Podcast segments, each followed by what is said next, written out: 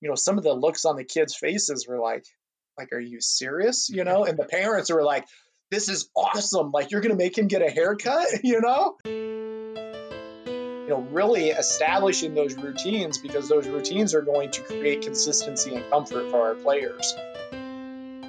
Once I get into the into the house, I am now dad. Like I am 100% dad. Hey, everybody. Welcome back to the High School Coaches Club podcast. I'm your host, Max Price. I think I might be accidentally turning the High School Coaches Club into the Iowa Baseball Coaches Club. And to be honest with you, that really wouldn't be the worst thing in the world because for some reason, Iowa just produces high quality coaches. You can go back and listen to episode 10 with Casey Klunder from Waverly Shell Rock. He gives you a preview of how he turned that program into a perennial powerhouse when he took over at the age of 20 you can go back even further to episode six and listen to Michael Barta from Johnston High School, where he has won multiple state championships and just flat out knows how to win. In this episode, we get John Fitzpatrick from Indianola High School. As you probably guessed, it's also in Iowa. Fitzpatrick is the new head baseball coach there, so he's in his very first season. Before that, he was the longtime head coach at Martensdale St. Mary's, a school that you may be familiar with when it reeled off 88 consecutive wins. That was back when Fitzpatrick was an assistant coach. So, Fitzpatrick is going to take us through what he's doing right now to build a program that he just took over. Hasn't coached a single day yet. You get kind of the background of the COVID restrictions that are going on, and you get a really fascinating conversation. But it goes even deeper than that. Fitzpatrick is also a certified mental performance coach. So, a big part of this conversation is going to focus around how teams, coaches, and you in particular can help your program develop core principles to be successful, to kind of bridge the gap. It's funny because I think a lot of us can relate. We step into a program, we know our vision, we know where we want to go, we know where we are now, and we really struggle to get those two things connected to each other. And John Fitzpatrick is going to give you some ideas of how you can make that happen. So, without further ado, it's a great honor to welcome on John Fitzpatrick, the new head baseball coach at Indianola High School in Indianola, Iowa. All right, we're live here with John Fitzpatrick from Indianola High School. John, welcome to the podcast. Hey, I appreciate you having me on, Max.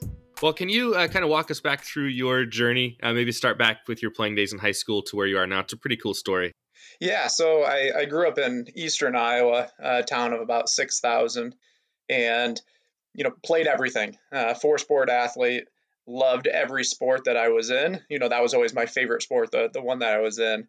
And it's kind of crazy. My, my senior year in high school, I was the only senior that was on the track team. Uh, just kind of crazy to think about now, but um, especially, you know, we graduated with 150 kids, not big, um, but to have one male senior um, kind of wild. You know, I then proceeded to go go on to uh, a Division three school and played football and baseball there for a year, and then hung up the football cleats at that point, and and just stuck to to baseball. I was lucky enough after my sophomore year, uh, I got into coaching back at the school that I uh, that I graduated from. Coached there one year, and then I fell into a, a really good position uh, as a junior in college uh, as an assistant coach. And um, I always knew I wanted to, to be a teacher and graduated two years later, um, started teaching elementary education and went back, got my master's in educational administration. Got that for, for the sole purpose of having the keys to unlock the doors if those opportunities ever presented themselves. And, and sure enough, uh, kind of a crazy story uh, ended up being an elementary principal for a year, and, and am now a, a assistant um, high school AD in Indianola. I was just gonna say you you wear a lot of hats, and I was gonna you know mention the assistant AD and being a baseball coach and and everything that goes with that, and then you toss in their principal elementary or elementary principal for a while there too. Yeah, absolutely. Um, that was that was one. Honestly, I, like I said, I had the got the, got the administration degree. Didn't know if that's what, what I really wanted to get into, but at least in Iowa, if you just get a degree, you move over on the pay scale. So I was like, well, that just makes sense to me. Let's get this done as early as possible. And it was it was actually like right at the beginning of the year um, in September. The school year had already started, and there's four elementary schools in in Indianola, and one of the elementary principals resigned, and it was a Friday. I'm teaching third grade at the time. I taught first grade for six years. I'm teaching third grade at the time, and get a knock on the door, and it's and it's my principal. He's like, "Hey, uh, you know, assistant superintendent needs to needs to talk to you." And I'm like, rattling through my head, like, "Man, what did I do? Like, what's going wrong?" Not to mention, it was like movie day. Like our kids are in a movie day, so I'm like wearing sweatpants, you know, like just not looking good. I'm like, "Oh, this is terrible." And I get in there, and they kind of explain the situation that you know we had a elementary principal resign, and you know we want you to take over this building. They moved my principal over to this other building. We want you to take over for the rest of the year. And I, like, where your head's just spinning at that point, right?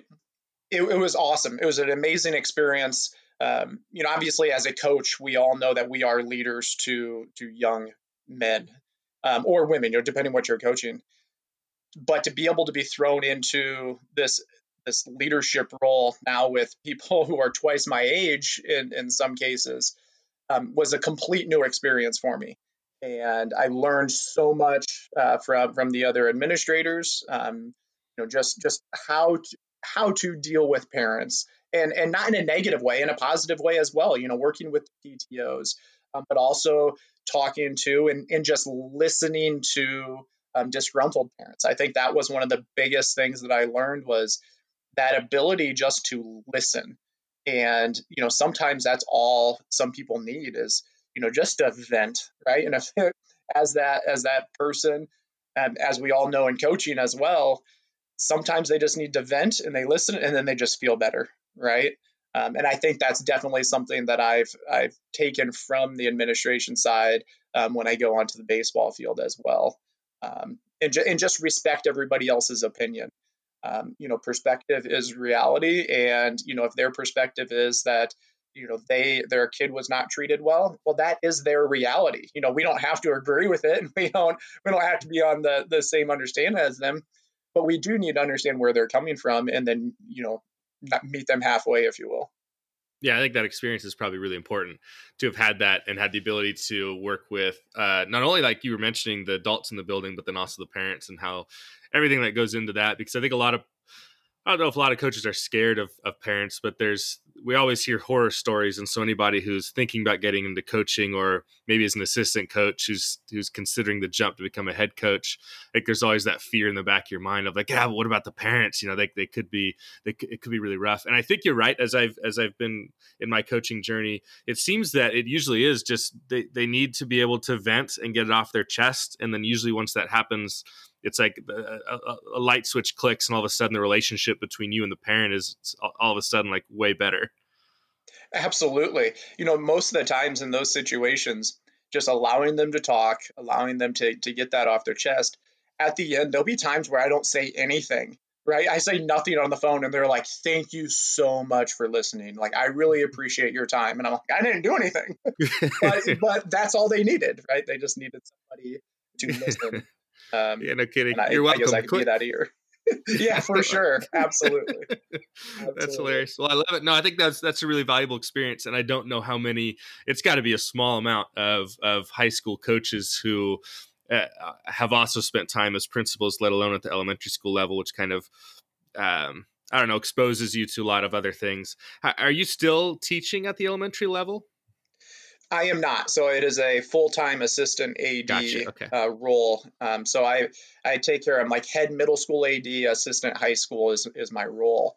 Um, but you know my my favorite thing, you know, once again, I taught first grade for six years, third grade for three years, and I love teaching first grade because I would get a kid that would come in that knew like five sight words, and then by the end of those nine or ten months, they're they're reading small chapter books so just being able to see that growth was absolutely amazing. And that's the one thing that I absolutely love about coaching high school baseball. Um, I actually just switched um, coaching positions, but I was at a small 1A school in Iowa, a public school, Martensdale St. Mary's. It's two towns, Martensdale and St. Mary's. And the tradition long before I got there was was just through the roof, right? This is a very well known um, small school baseball program in the state. And we would have eighth graders all the way through 12th graders. So in, in Iowa, we do play high school baseball. And once kids graduate eighth grade, if you will, they can play high school baseball. So, especially at a small school, there are many years where we have an eighth grader or two, or sometimes more, playing varsity baseball for us. And being able to see a kid's growth over those five years, or most other coaches, you know, over a four year period, is absolutely amazing. And I just switched um, from Martinsville St. Mary's.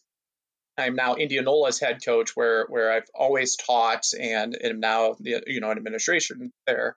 But that's that's a 4A school, so you know one of the it's the biggest classification in Iowa, and I I want that same feel here in Indianola that I had at Martensdale of just being able to see the progress of a kid for those four years. So I'm going to have my hand in, you know, the freshman practices and their development uh, in the off season just as much as I will of, of the varsity program because there's something special about being able to see that growth, and I definitely take that from from my time, you know, teaching elementary.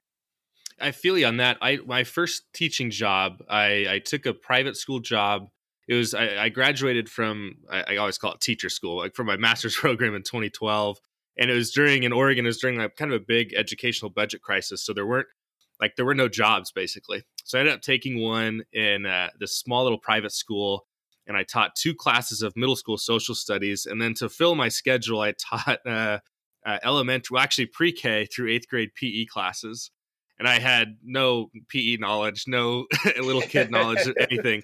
And what a learning experience! But you're right, like the in the little kids like seeing how quickly they can learn things and how like enjoyable that is and then transferring that and trying to do similar things with the bigger guys uh, uh, in baseball and other sports is a really cool experience and so now you're at indianola as the head baseball coach where like you mentioned before you'd already kind of been had your feet there for a while and so we're kind of catching at a cool point where you are actively in your first season right so your first i guess first off season did you start with them in September. When did you end up getting that head coaching job? Yeah, so it, it was like the third week of September uh, when I when I took over, and in Iowa we have a three month dead period uh, put in place, so we can't we can't have any work with kids, no contact with kids for October, November, December, mm-hmm. and um, you know it's smart. They're just kind of seeing the way that that some coaches would abuse arms, and you know kids kids do need that time off. So I absolutely understand. So we can't actually start up off-season stuff until January one. Um, but our season doesn't start until practice doesn't start till the first week of May. So you know we do get, which is once again unique to most people, we do get four months of off-season work before we're getting on the field. So um, I actually haven't worked with the players um, at all. You know, being in the building, um, I've met them and, and know them on that end, but um, you know haven't haven't even got any of the off-season work in. But um, really looking forward to, to that opportunity. Yeah, it's one of the unique things about Iowa high school baseball that's so cool is that they they have their you guys have your season during the summer. And so like you mentioned earlier that you started coaching while you were in college, didn't you? Absolutely. Yeah. So it just lends itself to this really unique situation where uh, and you're not the first to I've talked to Iowa coaches who have started their baseball coaching career while still like actively playing college baseball. And it's just kind of this interesting thing. And then you mentioned, you know, the season basically ends and then the next school year starts up a little while later. And so you have that dead period. So you took over in September. So what are the kind of first steps that you really wanted to make sure you did, or maybe you're actively doing to kind of prepare yourself and your team for when you are able to start off season workouts? Yeah, so uh, um, the biggest thing was I'm moving from one assistant coach to five assistant coaches. So um, that that is definitely you know a big change for me. And uh, just, I, we've been meeting at least uh, once every couple of weeks um, as as a coaching staff and just going over philosophies and especially mental game work. Um, something I feel like I, I bring to the table and and just making sure that we are all on the same page and you know how are we going to implement routines um, for instance right within our off-season work and and what does the that four months leading up to the season look like and you know what are my expectations for for those guys so that's been that's been a big uh, big part of it um, you know being being the assistant ad i do have my hand in in scheduling and um, obviously I have a really good relationship with the with the head ad and he was just kind of like, "Hey, I'll, I'll, do anything you want me to, but if you want to go and get games, uh, feel free." So, you know, just just kind of getting some of those things taken care of, and um, that that's kind of been it. It'll be really nice to to be able to start up. Um, you know, we're and my philosophy is is right in line with Driveline's, and just be able to start some of that velocity development and proper arm care um, within this program, I think will be beneficial as well. Yeah, we we use quite a bit of I hate saying we use Driveline stuff. We we, we yeah, subscribe yeah. to Driveline's protocols. I guess I'll say. Um, so when you took over, uh, you already had your you know your feet with Indianola High School quite a bit already. So it wasn't you're not necessarily an outside hire, but in terms of the baseball program, I suppose you were. So when you took over and you you've got the head coach job now, were the assistant coaches that are there were they already in place? Are these guys that you hired? How did that transition kind of go? Yeah, that was an interesting transition for me. Um, so, like I said, I, I've gone from one assistant coach every year, and I've had some really, really good assistant coaches. But for me, it was like I, I, had the young guy. I had the young guy that was in college for a couple of years, and they're now getting jobs and they're going off, whether that's that's in education and teaching, or they're just getting an actual job right they're out of college. So I'd get a guy for a couple of years uh, I actually had one of my assistants who was one of my former players. Um, he signed with the Rockies. So he's like, uh, yeah, I'm not going to be able to uh, coach this year because I've got bigger things. Like Ethan, yeah, I get it. Like you, go, you go do that. Yeah, exactly. So, um, so I didn't really know what to expect uh, going into to that situation, and there was a, an assistant coach. So at Indianola, they've had two head coaches in the last 35 years. Hmm. Um, so I'm the, the third in you know 35 years, which is which is awesome to have that stability.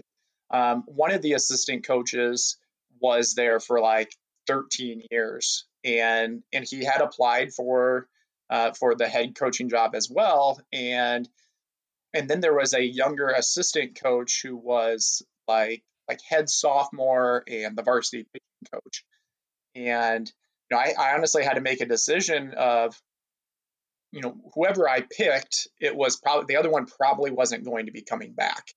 And um, you know, for for what I needed and and you know, for for the program and just kind of blend in better, you know, the the pitching coach and kind of those those responsibilities fit in more with with where I needed to go. And you know, once I had that conversation with the with the veteran assistant, um, which was going back that was that was a crucial conversation right? That was a tough conversation to to have.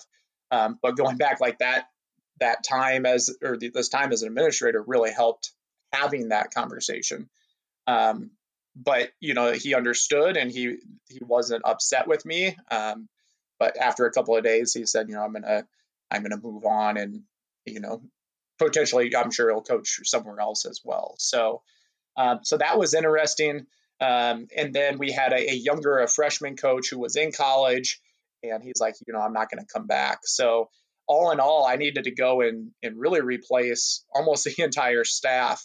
Um, but it was nice because I was able to hire um, my two assistants, or pardon me, my assistant from Martensdale, and we actually had a, um, a kid that volunteered for us at Martensdale last year. And those two um, are, are, on board, and they're going to go both coach um, at Indianola with me as well. So um, it was definitely an interesting process, but um, I'm, I'm looking forward to the staff that we have put together. Yeah, I think back to mine when I took over at South Salem High School. I had been uh, an assistant coach at the rival North Salem High School just down the road. And so they, they brought me in as an outside hire, and there was already uh, seven, I think one, two, three, four, five, yeah, seven coaches who were already kind of in place at the freshman JV and varsity levels as, as head coaches and assistants. And I was fortunate in that none of them had wanted the head job. And so I wasn't walking into a situation where there was any sort of, you know, there wasn't anyone who wanted to do what I was coming in to do, which I think worked out really nicely. But it can it can be a an interesting experience when you walk into a place who has that has kind of established coaches that have been there for a while and you're coming in and you, you you have your vision of where you want the program to go and it's nothing against the people who were there before but it it might not always line up with where they were and i i've said it before but it's the the value of assistant coaches is so important and if everybody everybody kind of needs to be flying the plane the same direction and you can have differences of opinions and as long as you're able to work them out it all works out great but uh, good assistant coaches are probably in my opinion the, the most important aspect of any successful high school sports program Oh, 100%. I think you see that. I mean, whether it's high school or whether it's college, um, you know, yesterday, Alabama, you know, uh, Nick Saban can't yeah. coach. And they just they just go off and they roll out uh, Auburn and and you know you kind of hear Saban talking afterwards and he's like Steve Sarkisian had everything that we needed to do you know and he's like it was kind of surreal for me just to sit back and watch these guys do their jobs but you know when when you set that in place and you're you're able to you know trust those people that you're with um, there's you can almost sit back and just let them run the show and you're just kind of the the manager if you will so uh, they they are absolutely important and um, I don't know what it's like in Oregon but especially in Iowa in the summer it is very tough to find good assistant coaches because um, who wants to give up their summer right mm-hmm and uh, and that just makes it really difficult. So when you get them, uh, you treasure them and and um, you know just just show them how much you appreciate it. Yeah, it's hard enough because you're asking them to, in many cases, work for peanuts and put in, you know, over the course of a year, so many hours that they're, I mean, they're not, none of us really getting paid for the actual amount of time we put into this thing. So you're asking these assistant coaches to come in and work all these hours, all this, all this stuff. And then on top of that in Iowa, like you said, to then also give up your summer. Like that's a huge that's a huge ask here in Oregon. Like I'll, we'll we'll have spring baseball, of course, for our high school team, and then we'll also have a summer team, and it usually ends up being me and one other coach, and the rest of our guys go off and do whatever they do, which is great and and it's awesome. But I cannot imagine for the life of me trying to convince guys to then stay all summer and coach coach our full high school season this summer. You have to have really committed people. Absolutely. You know, and you know, going back to, you know, the, the peanuts pay. So when this COVID happened in March, you know, we're we're having a lot of talks within our administration. Uh, there were some schools that were they just stopped paying their coaches. Well, they're yeah. they're not coaching the the spring track season or the soccer season or you know if baseball and softball get canceled, they're not coaching those, so we're not going to pay them. And you know, we were lucky enough that our superintendent, you know, noticed he's he's a former coach as well, and a Hall of Fame basketball player in Iowa, and and he just he understood that you know coach has put in a lot more than just the three or four months in season. You know, it is a full year uh, responsibility, and you know just just things like in the in the classroom or in the hallways and checking up on kids' grades and you know things that a lot of people don't understand and don't see um, that help develop that culture and and he was from the get-go was like no we will be paying our coaches you know regardless of if this thing gets shut down for the next six months or you know whatever the case was so you know our spring coaches didn't didn't coach a, a competition or a soccer game or um, anything and they still got paid now and and i in baseball uh, we actually started up june 1 and for a little while we were like the only thing going on in the united mm-hmm. states you know there was no pro baseball there true. was nothing um, so that was that was pretty cool that that we were able to do that but um, yeah it's true. just showing it was just you guys. yeah we had a we had a similar situation i mean obviously i think most of the country did. We got shut down for our baseball program uh, i think four days before our first game would have happened in the spring. And so that was kind of my wife's first question was like, well, you're still getting paid for all that, right? Because you put in when you've been working since September, you've been doing, you know, grade checks and you've been, like you said, talking to guys in the hallway and checking in on guys and then workouts. And then on top of that, all the fundraising that goes into everything. And our, our school district opted to pay everybody. And then they've already committed for this year, just like you guys. And what they've kind of gone after it is they're calling it care and connection. And so uh, even if we don't have a season, we are just expected to keep doing what we always do and and find ways to connect with our kids and and just show care and connection with them. And um, so I, I, know that you're very fortunate, and I'm very fortunate, and I know not all high school coaches might have maybe not have leadership in their districts or schools that maybe see the value in coaches outside of what we do on the actual field during competition. But there's so much that goes into coaching that maybe people who have never done it or maybe didn't play team sports, maybe they don't, maybe they don't get it. I'm not sure, but uh, yeah, feeling very fortunate that you guys are are still going to get paid regardless, and and that me and my staff will as well. No, absolutely. That's that's huge. Um, and just just having because a lot of times, you know, at least here, you know, it is up to the school board. So the superintendent could go tell the school board that, you know, here's what I'm recommending that we still pay, and the school board can come back and be like, nah, we're we're going to save money, and this is one way how. So yeah. um, it is it is tough. Yeah, over the over the culmination of every single sports program, they could probably save a pretty good amount of money, and so it is neat to see. I, you're not the first that I've talked to have mentioned that that um, many school districts or school boards, like you mentioned, are still seeing the value in what coaches bring to the bring to the table, even even in in times that are so crazy like now, where we we may very well not play a single baseball game. Who knows? we'll see. Yeah, you know, my one of my good buddies just got a teaching job. He, he switched jobs this year, and he just got one in the Des Moines public um, school at one of their high schools. He's a strength and conditioning coach, and they Des Moines public um, did not have any uh, baseball. They shut it down. They don't have any in baseball, softball. Uh, they shut down all fall sports as well. Um, while obviously we other schools have been playing, they've decided just to shut everything down and they've been remote 100%. So, you know, he had been a teacher or has been a teacher before, but this is his first year in this district. And, you know, Des Moines Public has been 100% remote. And, you know, he's like, how do I do this as a strength and conditioning coach? You know, so that's been, that's been crazy. But I just talked to him last week and he said one of the biggest things that he keeps hearing from kids is that their level of motivation and, and commitment is so low because they don't have sport right now and they don't have anything to in their eyes they don't have anything to to train for. They like that's their reason for getting up every day. Like why why am i going to do this schoolwork if i can't play football or if i can't run cross country or wrestle or you know whatever the case is? And that's what they're telling him and he's like it's just it's heartbreaking to be able to hear you know those kids but it also shows the importance that that coaches do have and kind of kind of goes back to our why and the reason why you're doing things. It makes it that much more important. Yeah we expect kids to have this magical intrinsic value that their education is super important and i think you realize it later in life but i don't think as a high school kid you necessarily see it that way.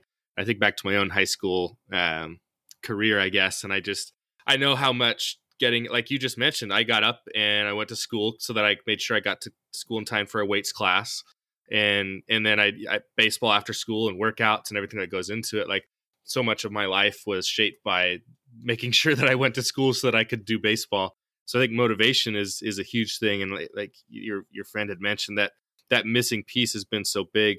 I want to ask this question to you because I've asked a few coaches, and this kind of seems like a really good time to do it.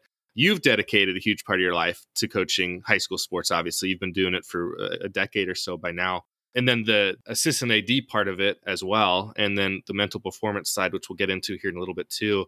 Why are high school sports so important? Like if you let's say let's put it this way: if you were in front of the school board today and you were making the case for why you know the school board should allow sports to continue or should allow workouts to continue or something like that, what would you what would you argue? What would you what would you bring to them? You know, I feel like it, I feel like athletics, and I'm going to say I'm going to say activities because there are some like I, am going to look at show choir for example.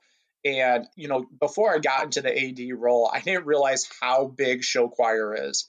You know it is the if we're going to call it a sport if you will it's the most participants in our school are in show choir. And those kids are practicing before school they are practicing after school um, they have performances. Now everything is you know online and goofy right now but there is as much dedication in show choir and the amount of time that they put in as as there are in the baseball program or you know football, etc. And so I think any activities just to give those kids um, a sense of purpose, um, being able to be on a team. And you talked about, you know, I showed up in the morning to lift weights, and I was at school to be at baseball practice. You know, not only did you do that, and not only did I do that every single day for myself and to get myself better, but I felt like I was letting my teammates down if I were ever to be gone. You know, yes. um, I, I missed one week of practice um, in in the winter. I was just sick. Like I didn't get out of my bed. I missed a basketball game, and I felt so bad. I mean, there's nothing I had no control over it, right? But it was like I felt like I was letting my teammates down because because I wasn't there, and you know, just to be able to see some of those lessons that those kids can learn and do learn through activities is is so important because you know we are trying to to teach these kids lifelong lessons and just giving them the opportunity to be a part of a program and understand the dedication that it takes um, is is more than than uh, we can not not every class, but more than we can give them the classrooms a lot of times. The the activities part is absolutely true. Here you mentioned show choir. Here in our district, it's it's marching band is the big one, and I've gone into work over the summer quite a few times, and they'll be out in the parking lot at when it's you know well over 100 degrees, and they're out there all day from morning till till night. Uh, practicing their steps and then adding instruments and then you add on what they're doing before school every day and then after school and uh, Saturdays and Sundays, oftentimes too. You're right. The activities part of it is huge as well, and they're also suffering right now in, in, a lot of districts where they're maybe not getting access to doing things. It's just a funky time. It's just a weird time right now, and it's it's it's so bizarre having so many people from from the same country, just in so many different areas, experiencing it in such different ways. Yeah, no, that's that's exactly right. Um, you know, not that so so show choir this summer they they wanted to have you know workouts etc and we're like well you if you're going to do that you know everybody has to be masked up and etc etc the whole time. Well you're you're moving and you're singing and, and dancing and they were masked up the whole time. Like that had been absolutely uncomfortable. It's um, brutal it was, yeah for sure you know I was gonna say brutal. it's, summer yeah, it's brutal wearing a mask in the grocery store for half an hour. I always feel bad because I'm like, I know the person working here has worn it all day, and here I am in my head complaining. And then, yeah, to think about doing show choir while wearing a mask, it's just like, yeah, the things that kids are going through right now, just to to find any way they can to to do the sport or the activity that they love is is pretty amazing. Now, Max, have you guys been in person at all for school? We are 100% remote. We have not set foot in the building as students since March 12th of last year. Well, I guess of this okay. year, but yeah. Mm-hmm. Yeah, so we're we totally online. Been, we've we've had the option. Now each school district has local control in Iowa. Um, so it's not like a statewide thing, but at least in Indianola, we have had the option for kids to be in person every single day, all day, or be remote. There's no like some people, some schools are going you know, you can come to school Monday and Thursday, um, and the others can come Tuesday, Friday, and then like Wednesday is a remote day or something. Um, but we are like 100% uh, in person, and the the kids, it's just it's just kind of becoming the new norm. Like, oh, we wear a mask when we go in school, and it's been it's been awesome just to see the kids um, compensate and adjust during those. And you know, a lot of people like to dog on on our youth, but I think just the opposite. They are very res- resilient and um, they're extremely hardworking. And I've had this conversation before, but you know, do they want instant gratification? They do, um, and that's fine. Let's let's let's work towards that. As a coach, I try to use that as as a motivator. Then, you know, if they want to see um, instant gratification, let's throw a radar gun up and let's see that instant gratification because they will work harder to beat their goals. Um, but you know, I, I, I don't like it when people kind of dog on the on the youth and and say they're lazy and things. Because they are absolutely not. And um, that's that's one of the things I absolutely love about about the kids that we're coaching and and working with and getting better. Yeah, I agree. We have we had the opportunity to do workouts with our kids. We just got shut down again, but starting in October first, so we got about a month and a half with them. And dude, they just showed up like in droves uh, yep, we'll put the mask on. They wear the mask the whole workout. They'll they'll do the distancing thing. They'll they'll disinfect. They'll use hand sanitizer when you ask them to do it. Like they'll follow all the rules. They'll do what they have to do. And it's like to do what? And I'm like, well, they're at our field. You know, they did a little bit of baseball stuff, but a lot of workout stuff. And it's like the stuff we're doing isn't even necessarily that fun. But here they are showing up, working out, trying to get better, trying to prepare for a season that they don't even. You know, there's no guarantee that they even get to have one and I just it's it's extremely motivating to watch high school kids do that. When I you know you see other parts of of a, how adults might act in our country over a lot of different things and what we complain about and and then you just see high school kids getting after it with no guarantees of any you know future reward for the work they're putting in now it's it's really inspiring to see them absolutely you know in, in iowa so we, we were able to play baseball and softball starting in june we had a full fall season and i think people are more so than other states because we did have that summertime and it was very successful in the summer um, which was which was awesome for me as a baseball coach, but we're starting to see numbers go up nationwide and they're going up in Iowa and teams are getting shut down. And um, what we're starting to see from parents is kind of this shift from March when it happened. You would hear from parents of, oh, we would do anything for our mm-hmm. kid to have the opportunity to play. Well, they were given the opportunity, and now we're coming back to the winter where you assumed, I guess you never know, but you assumed that the spike it would kind of spike back up once once the flu season came, came in and our, our athletics are now going indoors with basketball and wrestling and um, so things are going back up but now you hear parents complaining because we can't have full seats you know each kid only gets two um, tickets mm-hmm. two vouchers for parents right so there's not going to be a student section and, and people are up in arms because of things are getting restricted again it's like hold on let's go back six months when you said you would do anything for your kid just to compete. And kind of going off of what you said, I think if you would talk to the kids, you know, if you had two options, playing or having no or having your parents there, like which one are you gonna pick? Like, oh, we'll play with no fans, you know, like in a heartbeat. so, it's true. Yeah, that, that, yeah we that part's uh, interesting. Our, our baseball field is um, like right up next to a sidewalk and it's technically city park like property that gets leased by the school district and has been forever and so anyway we had our workouts and i you know an email i had to send out to parents i had to be like you know you, you can't come you can drop your kid off and then leave i was like the sidewalk is public property so if you must stand there you can but it would look really good for our program and for our school and for our kids if you didn't choose to do that. If you chose to either wait in your car or just drop your kid off and go home or, or if your kid has a license just let them go to the workout and be done. And i was shocked uh, almost almost no parents showed up and they they made us look really good. So people driving by wouldn't you know make phone calls or something and try to rat us out even though technically parents would be allowed to do it uh, i was really surprised but i do see a lot of the things that parents um, you know write out on social media or on facebook and and things like that. And it's like yeah there's there is this sect of people who maybe claim that they do anything to have their kid get to play high school sports but then when reality sets in maybe they maybe it doesn't ring out to be exactly true. Yeah absolutely. All right so uh, let's dive into the i want to i want to talk about the assistant AD part of your job um, the baseball coaching part um, for me just because i'm a coach i could talk we could dive into baseball and talk for a while but uh, i think we should go the the assistant AD route so you've been doing that for four years so this is the third. Yep, this is my third year. Third year. Okay. What types of duties do you have? You mentioned you're the kind of the head uh, middle school AD. What does being an assistant AD and a head middle school AD kind of entail?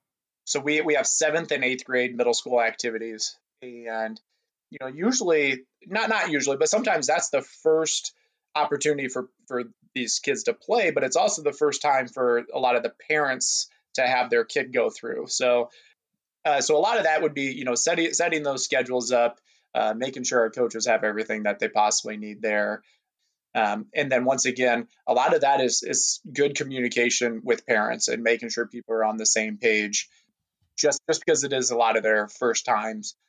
Um, now I, I, am very lucky um, with on the, on the high school end where a lot of mine is um, supervision and, and helping out the the head AD on uh, wherever that happens to be. You know, there's some nights where we will have, have varsity basketball, varsity wrestling, and varsity swimming going on at the same time, and there's there's two of us to to go around. Um, but where I say I'm kind of lucky is, you know, Lee, the head AD, he he takes care of you know all the disgruntled parents and he he takes those phone calls and the emails etc so you know i honestly i don't have i don't have that aspect of it. Um, and so so for me like a lot of it that high school is the is the supervision and and just kind of helping him um, honestly wherever he needs needs be. And a lot of that changes every day, which which makes the job um, you know fun on on that end. Um, so the, the, the nice part about um, the supervision is you know talked about how you know I, this is my first year coaching in Indianola, but I do have somewhat of a re- relationship with a lot of the families um, or kids just because I have I've seen them whether it's in a different sport in middle school or um, you know been watching them you know in, in high school in those activities. Yeah the supervision part i know our athletic director and i see how long he's at school day after day and part of me is like oh it's really cool like he's getting paid to be at these events. And the other part of me goes that really sucks man. That guy has like he's got like no time off. He's always at the school. Now how do you balance your like how do you make sure that you're not only being Indianola High School's AD and baseball coach, and that you have a life outside of of all that the things that you're doing? Because it's it's taxing. It's a lot of work.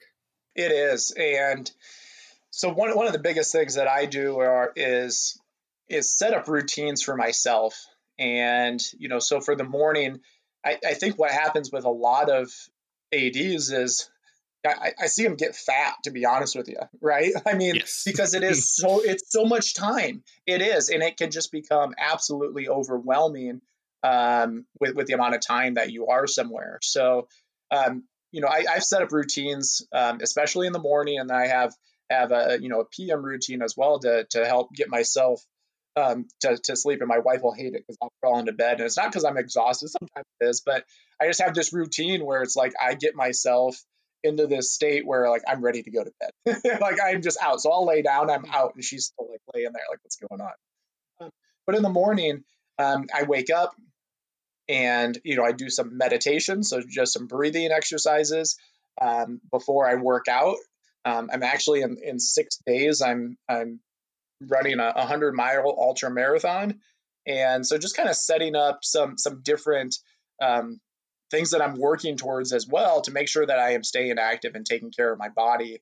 Um, so I'll do all that stuff, you know, before 6:30. You know, I'm usually getting up about 4:30. I get all my stuff done before 6:30, uh, and then I'll get breakfast ready for the kids, and then, um, you know, be in the AD. Like I don't need to be there right when school starts. So the first bell is at eight. Um, I'm able to drop my my two boys off at school, and then I drop my daughter off at daycare, and I can pull in at 8:15 and nobody knows the difference. You know, I, I don't need to be there because I'm going to be there till seven or eight or later anyway. um, no kidding. so, so, so being able to sometimes, you know, when, when things get really crazy, you know, sometimes that's the only time I get to see the kids all day. So being able to take them there is is important. Um, honestly, I I can't say enough about Lee, the the guy I work with, the head AD, because um, he we, we've had times where we just will work out over lunch as well. And, you know, we'll, we'll take an hour and we'll work out and we'll make sure that we're trying to keep ourselves healthy. And then we'll go home and shower and get something quick to eat.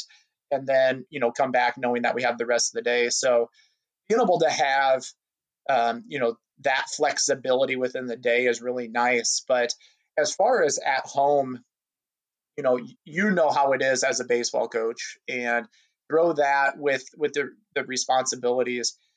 I i try to i call it like superman right? So clark kent goes in as this like everyday guy and then he goes into that phone booth and he comes out as superman. And he's able to do all these things. Well i try to do that when i get home. So when i pull into the um, garage you know if i'm on the phone i'll stay in the garage and finish my phone call uh, but I, I leave work at home. I don't bring my computer home, my work computer home. I I don't do any of those things because once I get into the into the house, I am now dad. Like I am 100% dad, and you know maybe that means I showed up at 7:15 and my wife's in the process of getting one of the kids to bed. All right, let's hop in and get your teeth brushed, and I'll read you books before bed, and you know help out any way that I possibly can there. So, um, and then at that point, you know it's what laundry can I do or or dishes or do you simply want to just like watch a show or what the case is? But you know, that's that's kind of in my mind, I think about it as kind of being that Superman of okay, I need to be 100% all in on my family anytime that I possibly get because um, you, you just don't know how much of that day you can get. Yeah, there was a tweet yesterday that uh, I can't remember the guy's name, but he's an assistant football coach for Michigan State. And the tweet was something along lines if We just beat the number eight team in the country, had an awesome celebration. And then I got home and my dog had a turd stuck in his butt and I had to help him get it out. and it was, you know, it's, it's basically him telling us like, it, it, doesn't matter what you do once you get home, like you're home and all your home responsibilities are still there. They don't go away. Like your dog isn't going to, you know, care if you win a state title or something like that.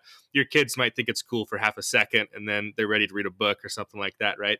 And so I, what, what you said is something I've heard a lot of coaches say in, in various ways, but I think it, it's kind of boiled down to the idea of uh, again that, that idea of being where your feet are right? Being present in whatever role it is that you're supposed to be present in at the time.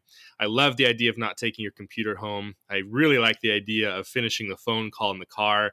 I know that just thinking of myself i've had people call me on the way home about baseball things and i'll be you know i'll be like oh i need to get in the, inside the house and so i'll still be on the phone you know carrying my bag like getting out of the car coming to the door you know, people are, you know, their wife's excited to see me, my kid's excited to see me, and I'm on the phone. And I love that idea of just take care of that in the garage, be done with it, go into the house totally present. Yeah, 100%. That's that's been really beneficial uh, for me um, to be able to do that. You know, you talk about you know that the kids like state championships and things and you know when i was first an assistant i was i was very lucky um, i was an assistant at Martensdale st mary's and you know, the first year we finished like uh, 23 and 11 or something. Well, the next year we had um, a really good group of sophomores, like really good group of sophomores. And, but then we also had a couple of juniors who were just next level. And we went off and, and we won 43 games in a row, you know, 43 and 0, win a state title. And I remember like we won a title and it I don't I don't know what I thought it would feel like, but but it was just like, oh, like okay, that happened. You know, it was like, okay, that was cool for, you know, 10 or 15 minutes and then it was, you know, similar to what you hear like Belichick and Saban, it's like, all right, on to on to next year, or like on to the next game, you know, and it's like, oh, okay, let's start thinking about, you know, how can we do this again? And um, you know, at that point, so I was I was now 21 year old assistant coach and won a state title. And you know, now I'm like, hey, I can I can do this. Like this was easy. Um, so I actually had a had a another school reach out um, and ask me to interview for their head coaching job, and I, I ended up taking that. Well, martinsville goes on to win the next year. They go 44 and 0. So they're now 87 and 0, at set a national record. And and it was kind of the same thing, you know, talking back with some of the players um, that I still have good relationships with. They were like, uh, like okay that was cool but it was just such a small period of time that they the, the whole process is is where they loved right? And they um they, they just loved being a part of being being a part of it being a part of their their team and just the constant work and knowing what it took in the off season to to get them to that point was more rewarding than just like winning a title. Yeah one of the coaches that i've i've am pretty good friends with here in Oregon. He's his name's Ryan Starwald. He coaches at Crescent Valley High School. He once explained to me this idea, you know, the feeling of winning. It's a really fleeting feeling, and he it turned. And this was kind of early in my coaching days, and then I became head coach. We won a little bit, and uh, it's so true. Like you win a game, it feels really good. Like it feels great. Like don't get me wrong, love winning. But then, yeah, it's just like maybe it lasts a few minutes, maybe it even lasts a full day if you're lucky and then the feeling is kind of gone and you're like okay well now what right? And so i've heard you talk about process. I mentioned or you mentioned earlier meditation breathing routines. Um, without saying it you kind of mentioned the idea of being present. And all this i think all probably ties into your work as a mental performance coach. Can you go into what a mental performance coach is for those who may not know and then kind of how you became one? Yeah so mental performance is is having this understanding of of knowing that the game there's there's kind of a game within a game, right? And you know, we, we think about it being you know a lot of a lot of guys are are very good with the physical uh, aspects of it. Um, a lot of guys are very good with like the fundamental aspects of said sport, but a lot of people are min- missing that mental piece of of it. And you know, I think most people that you would talk to, they would say that you know that's the most important part. But they just don't know how to or what to um, kind of focus on, and and how do we how do we play present? How do we get ourselves um, to be where our feet are? I know you mentioned that earlier, but to be able to play in the present moment and not allow anything else to um, to affect us. So, you know, I got started within this, and you know, I said I was very lucky to to be an assistant coach. So, 20 years old, I'm an assistant high school coach, and and then I'm 21, and we win a state title. Well, the guy that I was able to coach under, uh, his name was Justin Dehmer, and he ended up making a, a program called One Pitch Warrior, and I remember the first time that I met with him to be a, a coach, you know, he started talking about, you know, his philosophies and, and things that we're going to be doing. He starts talking the mental game and it just completely blew me away. Like completely blew me away. And I was like, wow, like keep talking because I am now a junior in college and in high school and college, nobody had ever talked the mental game to me. You know, I nothing at all. So he's talking about this and it is completely blowing me away. I'm like, this is awesome. And he was like, yeah, this is this is all um, stuff by by the by a guy by the name of Brian Cain. And yeah, I start finding everything about Brian Cain, right? And I am reading everything that I possibly can. Um, so then I do become a head coach at, at the age of 22. And um, and that's where I started implementing. You know, I went to another high school um, in Iowa who it, it, needed a culture shift 100% um, you know when i started talking in the first parent meeting i was like okay we're going to be clean shaven we're going to have clean haircuts you know you will wear a blue shirt and baseball pants at practice and you know some of the looks on the kids faces were like like are you serious you know and the parents were like this is awesome like you're going to make him get a haircut you know and and i kid you not after that meeting I had a couple of the seniors come up to me and were like, uh, we have to wear a blue t-shirt. And I was like, yes. And they're like, during batting practice? I'm thinking, uh, yeah. And they're like, oh, well, come to find out, they were wearing they, they weren't they wouldn't wear shirts or they'd wear tank tops and some of these things. And I'm thinking, like, we just like just needed to overhaul this culture and and you know having this somewhat of a background, right? A couple of years of um, learning from Justin Dehmer and then reading all of Brian Cain's stuff. And then I heard Brian talk at, you know, a couple of, of coaching clinics. And once again, I was like, it was most certainly like a fire hydrant. I'm trying to like absorb as much as I possibly can, but I'm missing more than I could possibly write. And, uh, but it was awesome, you know, just being able to get some of that. And um, so I take over as, as a young coach and it's like, you know this is this is what i need to do i need to be able to develop this culture the way i feel like it should be and and know like you know i was just at a program that won a title and i know that this works um, and just try to be able to to make that mine so i was able to do that for two years and you know we went from a program that was below there were 15 and 16 before i took them over we went to 34 uh, in nine, and we lost to the number one ranked team in the states in the bottom of the seventh. You know, for a chance to go to state with with a bunch of freshmen. You know, so um, which was really awesome, and and I knew that that program that I was at at the time had a had a great future. Um, but then Justin resigned at Martensdale St. Mary's, and you know that drive is about 15 minutes for me and the place I was at was 35 minutes one way.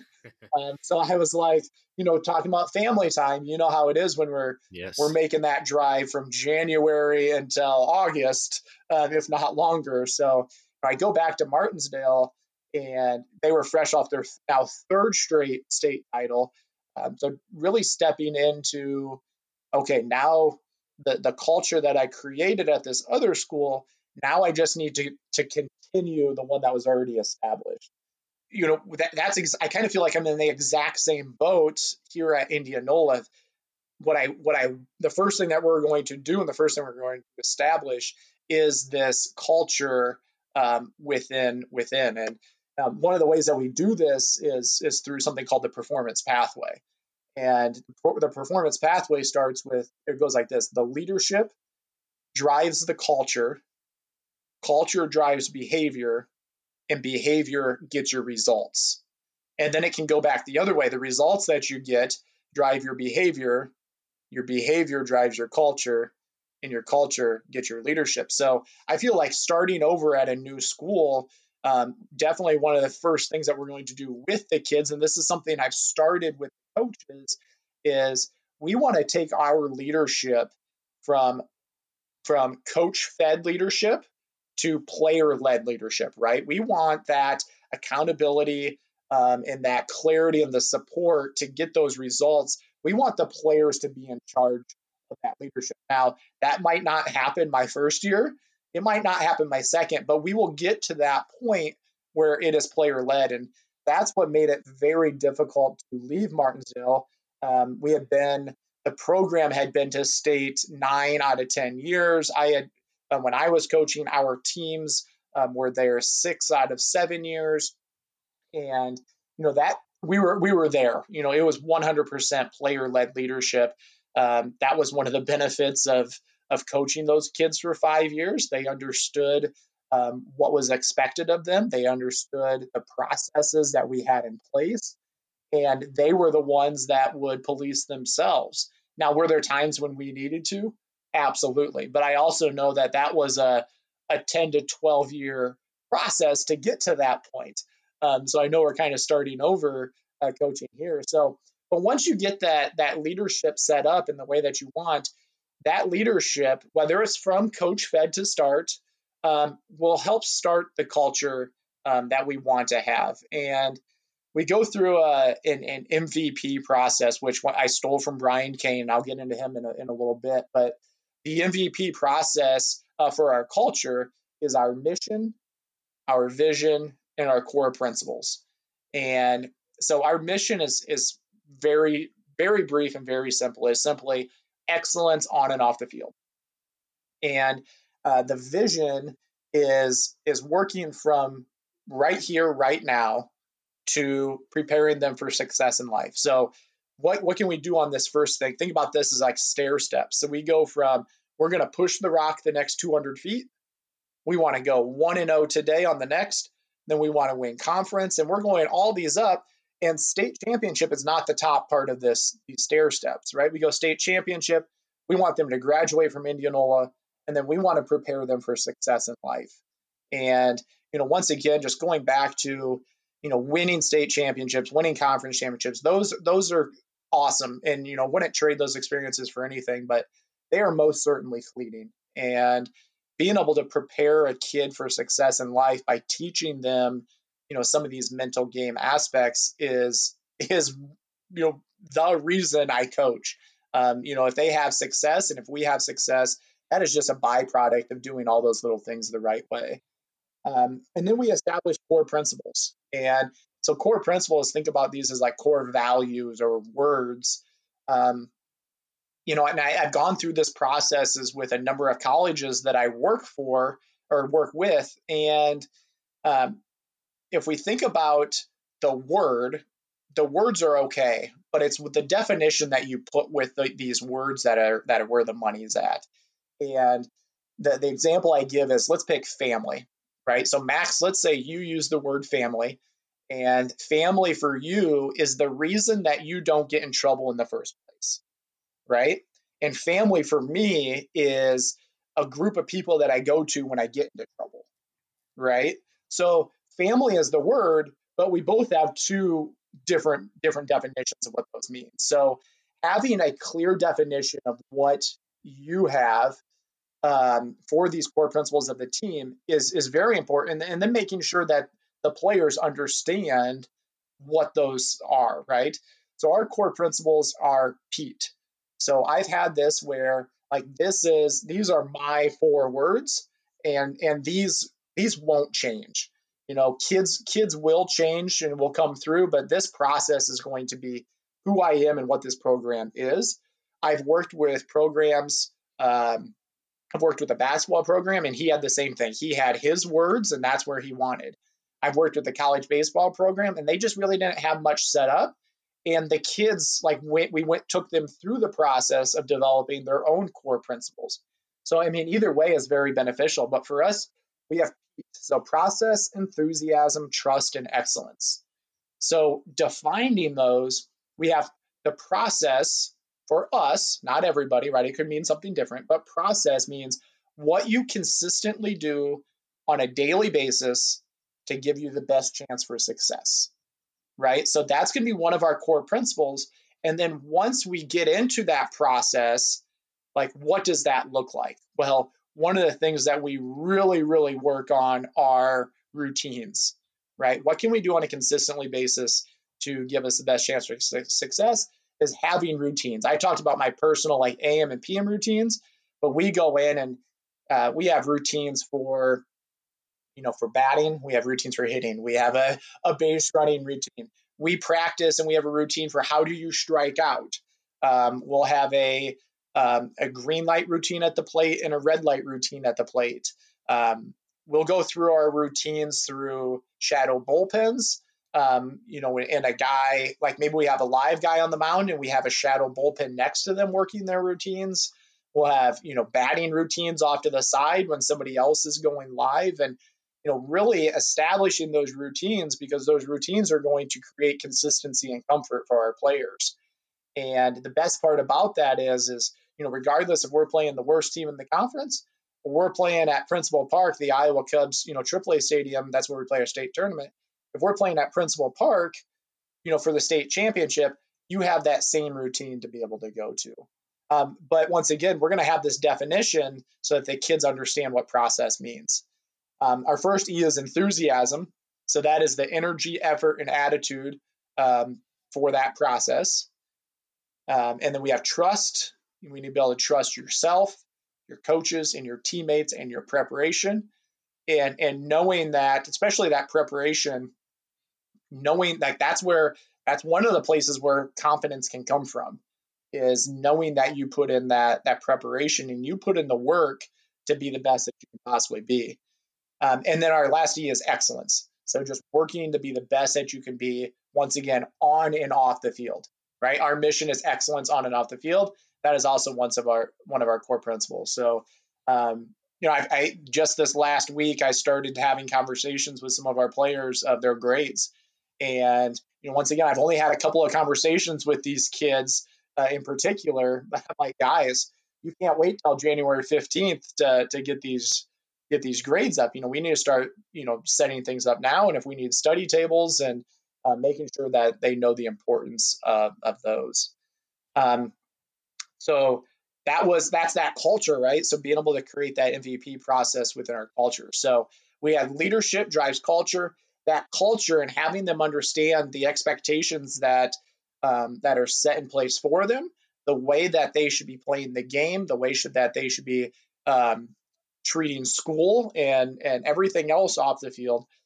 Those cultures are going to ultimately get the behaviors that you want. And in Urban Meyer's book, Above the Line, he talks about was that above the line or was that below the line behavior? And that's really what we talk about um, within our behavior. And we'll go through um, our culture, we'll go through Pete, right? And um, so here's our process. You know, what does that look like to be above the line? And what does that look like to be below the line? And that's just a simple question that I ask kids is, you know, you you were two minutes late for practice. Okay, is that above the line or below the line? That's below the line. All right, well, what are we going to do about this? You know, and uh, they, they know like they know exactly what it is, and they probably get sick of of that question of, you know, is, is that above line or is that below line? But but that's exactly what it is, you know, and that behavior um, that that we are going to get is going to come from that culture that we have set in place. And then ultimately, if we do those things, the results will, will happen. And that's and once again, that's the process I'm at is starting that that first flow. But as I talked about, that's going to come back.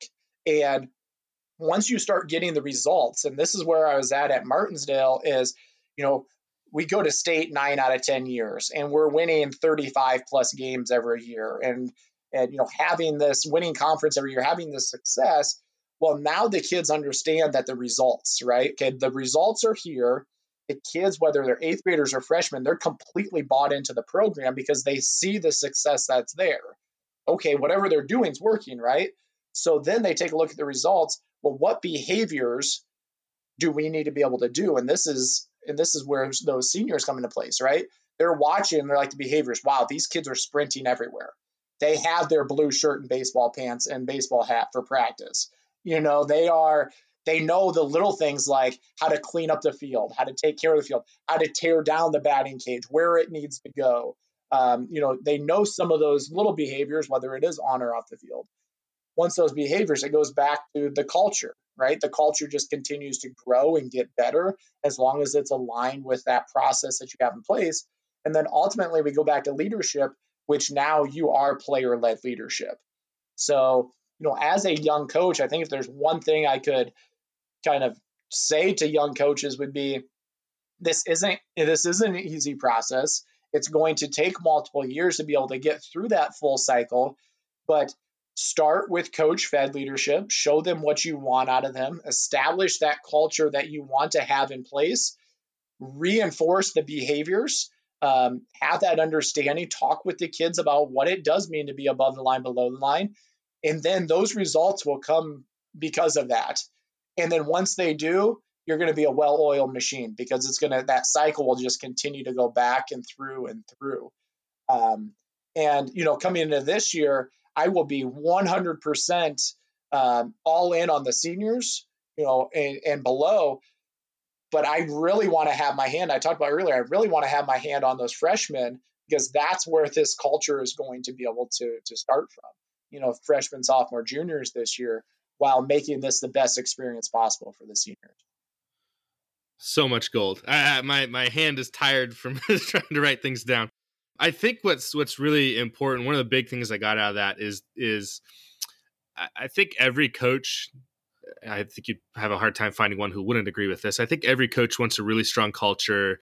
They want their kids getting really good grades. Um, they want mentally, you know, mentally tough athletes. They want their players to be leaders. They want they want their seniors to kind of model what they they want everybody else in their program to do but i think a lot of times there's like this there's like this disconnect of like here's my vision here's what i want my team to be like three four years from now when someone comes and watches us play they're going to see these things uh, play out among our team or if they come and watch us practice they'll see these things.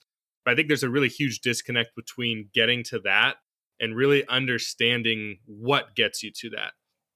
And i think i go back to like after practices some days, especially when I was an, assistant coach and I really hadn't taken the time to work through this thought process before.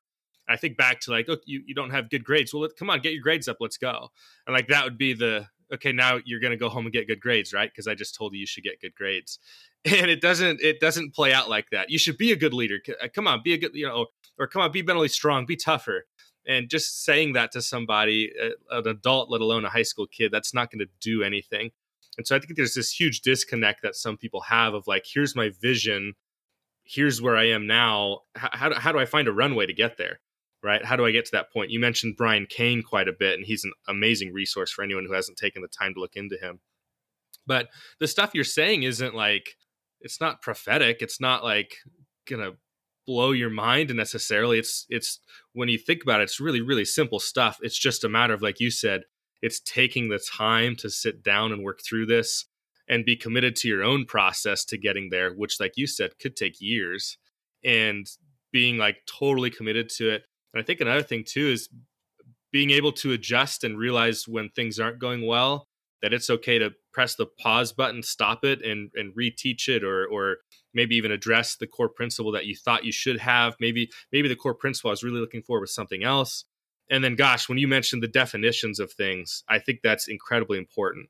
I, I know a lot of programs will have like their standards or uh, maybe they, or their principles or their pillars uh, whatever they want to call them but they don't take the time to explain them and I'll, you know you'll put family on the back of a t-shirt and say family after practice.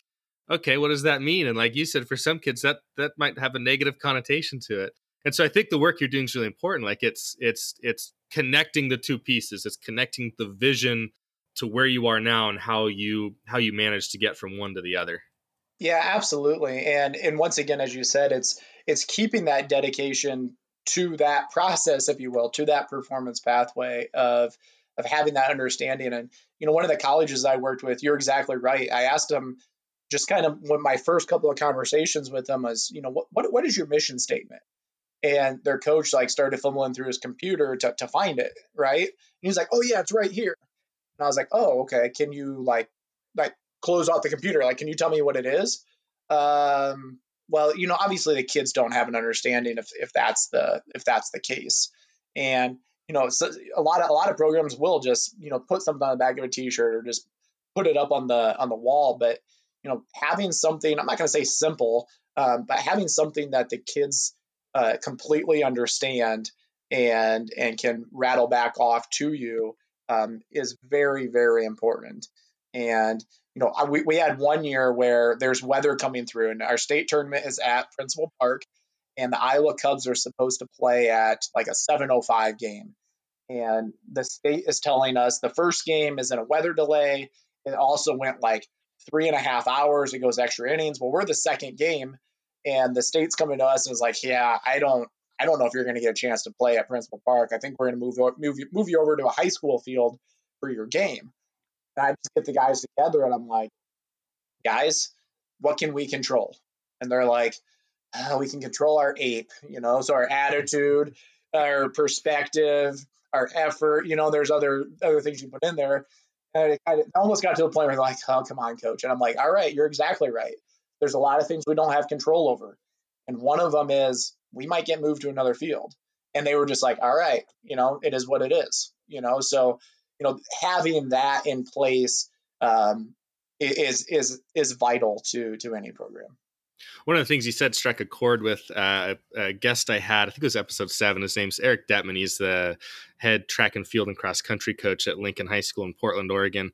And he mentioned to me that at one point he had the, he has these kind of mantras and sayings in his program, and they really live by them. And it's a day, you know, it's a, like you're mentioning, it's a daily process, daily commitment to them. And he it was in the last year or two, and he had you know mentioned one of them to one of his athletes, and they're like, yeah, and all the seniors kind of like, yeah, yeah, we know, we know and his first reaction was like oh my gosh like are is this not good? Like, and then he realized later he had spoken with the more like a, a more veteran coach who said he said one of the things is when your culture has kind of made it your players will start to it'll almost feel boring when you have these mantras and sayings if your players believe in them so much. And like you mentioned the you know are you above the line or the below below the line? That question when it gets to the point where it's like you you ask it so many times and the players expect it like that's when your culture is really starting to turn and become a good positive driving force. Um, it's easy to do it when these things are new and fresh and exciting but if you can stay committed to it and if the reactions are like seemingly bored high school kids who are like yeah we know, you're eight okay yeah we know control you can control like that's when your culture is actually making it like that's the time to keep pressing on like you're doing it.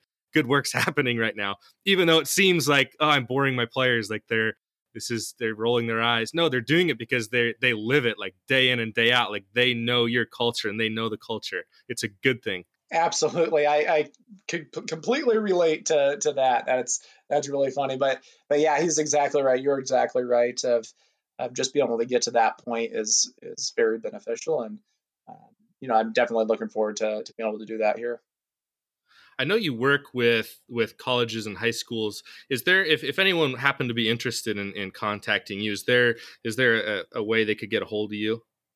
Yeah, absolutely. So, kind of give a couple of different ways. Um, one is at coachfitzpatrick.com. Um, I'll actually give my phone number for anybody that would want to call. Um, that'd be completely fine. Uh, so, my Go phone number it. is uh, 515 339 5490. And then on Twitter, uh, it's Fitzpatrick underscore MP. Uh, so at Fitzpatrick underscore MP. Awesome. I'll put those in the show notes too if anybody wants to get a hold of you. It's really important work, and if if if if you're a coach and you haven't really sat down to take the time, maybe even over years, to to really put a culture in place that you want to last over the long run, right? We could put a culture in that lasts for one year and then you can move on to a new coaching job and okay, great. But if you want something to last, you really like it's really important work that you you find the time to sit down and you really write out what it is that you want out of your program what you want those long-term goals to be because you're going to be there far far longer than any of your athletes are going to be there And like you mentioned, if if the end goal is just to win a state title, we're not doing good enough for our kids, right? There needs to be something beyond that. So you mentioned graduate. Oh, just graduating is not enough, right? There needs to be more after that too. And so um, I think taking the time to write this stuff out is, and, and then to live it afterwards is really important work. So um, if, if anyone hasn't checked out Brian Cain yet, I'll I'll be I'll plug him as well. Like it's maybe life changing, but certainly program changing if if you're not installing it into your own life. Sort of the things that you learn. John, I appreciated having you on. I wanted to give you a chance if there's any like parting thoughts, anything maybe we missed that you think would be valuable for coaches or anything otherwise that you might want to share. No, I just appreciate uh, you having me on. Uh, if anybody has any questions at all that they would want to reach out to me, uh, feel free. I love just talking, whether it's baseball, talking mental game. Um, you know, I, I, love I love how baseball coaches are are so willing to help out. I don't think that happens in many other sports. Um, so always willing to to talk shop about anything. And once again, Max, I appreciate you having me on and and love the podcast. Absolutely, John. Thanks for being on. Appreciate it. Good luck this year as you take over at the at the new program and hopefully you guys get to have your season. You're you were the model last year, so I'm pretty sure I, I have if I have faith in any high school sport in the country, it's Iowa baseball. Yeah, I think you're right there. Hey everybody, thanks for tuning in. As always, you can find the High School Coaches Club by going to our website www.highschoolcoachesclub.com. In addition to Instagram, Facebook, and Twitter at HS Coaches Club coaches, trainers, administrators, uh, even players uh, can all provide us with stories that, that help us improve ourselves and the lives of our athletes too. So uh, here's the deal, everyone. Um, if you know somebody who'd make for an awesome guest here on the podcast, even if that somebody is you, uh, please email me at highschoolcoachesclub at gmail.com. Um, coaches, trainers, administrators, players of seriously any sport uh, at the high school level. Uh, if you've got something or you know somebody who's got something to offer up to the rest of us, um, please reach out to me. That's the best way to kind of help this community grow. Um, lastly, you can always reach out to me personally, and this is really the fastest way to get a response because I spend probably far too much time there. Um, on Twitter, uh, my handle is at Mr. Max Price. Uh, so, hey, I appreciate you being a part of the High School Coaches Club. Uh, honored that you tuned in and, and, spent some of your time here with us. Uh, so, thank you for that. And as Coach Lee would say, loving you.